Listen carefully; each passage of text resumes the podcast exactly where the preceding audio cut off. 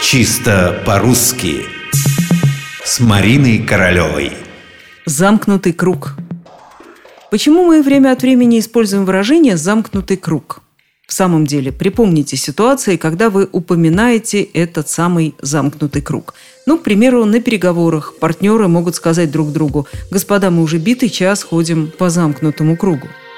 Но почему-то нам не приходит в голову, что само это словосочетание «замкнутый круг» какое-то странное – Разве круг сам по себе круг не замкнутый? Окружность в строгом геометрическом смысле обязательно должна быть замкнутой. Если круг разомкнуть, это будет скорее дуга. Ее словари определяют как часть кривой линии, заключенную между двумя точками. Так зачем же мы с таким упорством повторяем устойчивое словосочетание «замкнутый круг», где слово «замкнутый» на первый взгляд лишнее? Тут мне есть что возразить.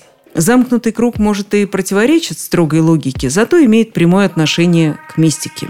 Замкнутый круг, он же заколдованный, связан со старинными суеверными представлениями о том, что волшебники и колдуны способны с помощью магических заклинаний создавать пространство, недоступное для враждебных сил.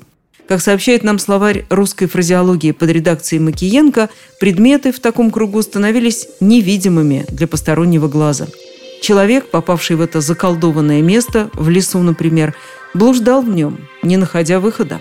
Отсюда, собственно, и старинный суеверный обычай – очерчивать круг в магических целях. Он был призван предохранять от нечистой силы.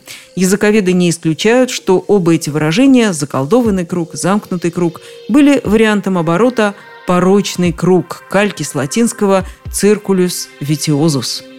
Так что замкнутый круг – это не простой круг – а волшебный.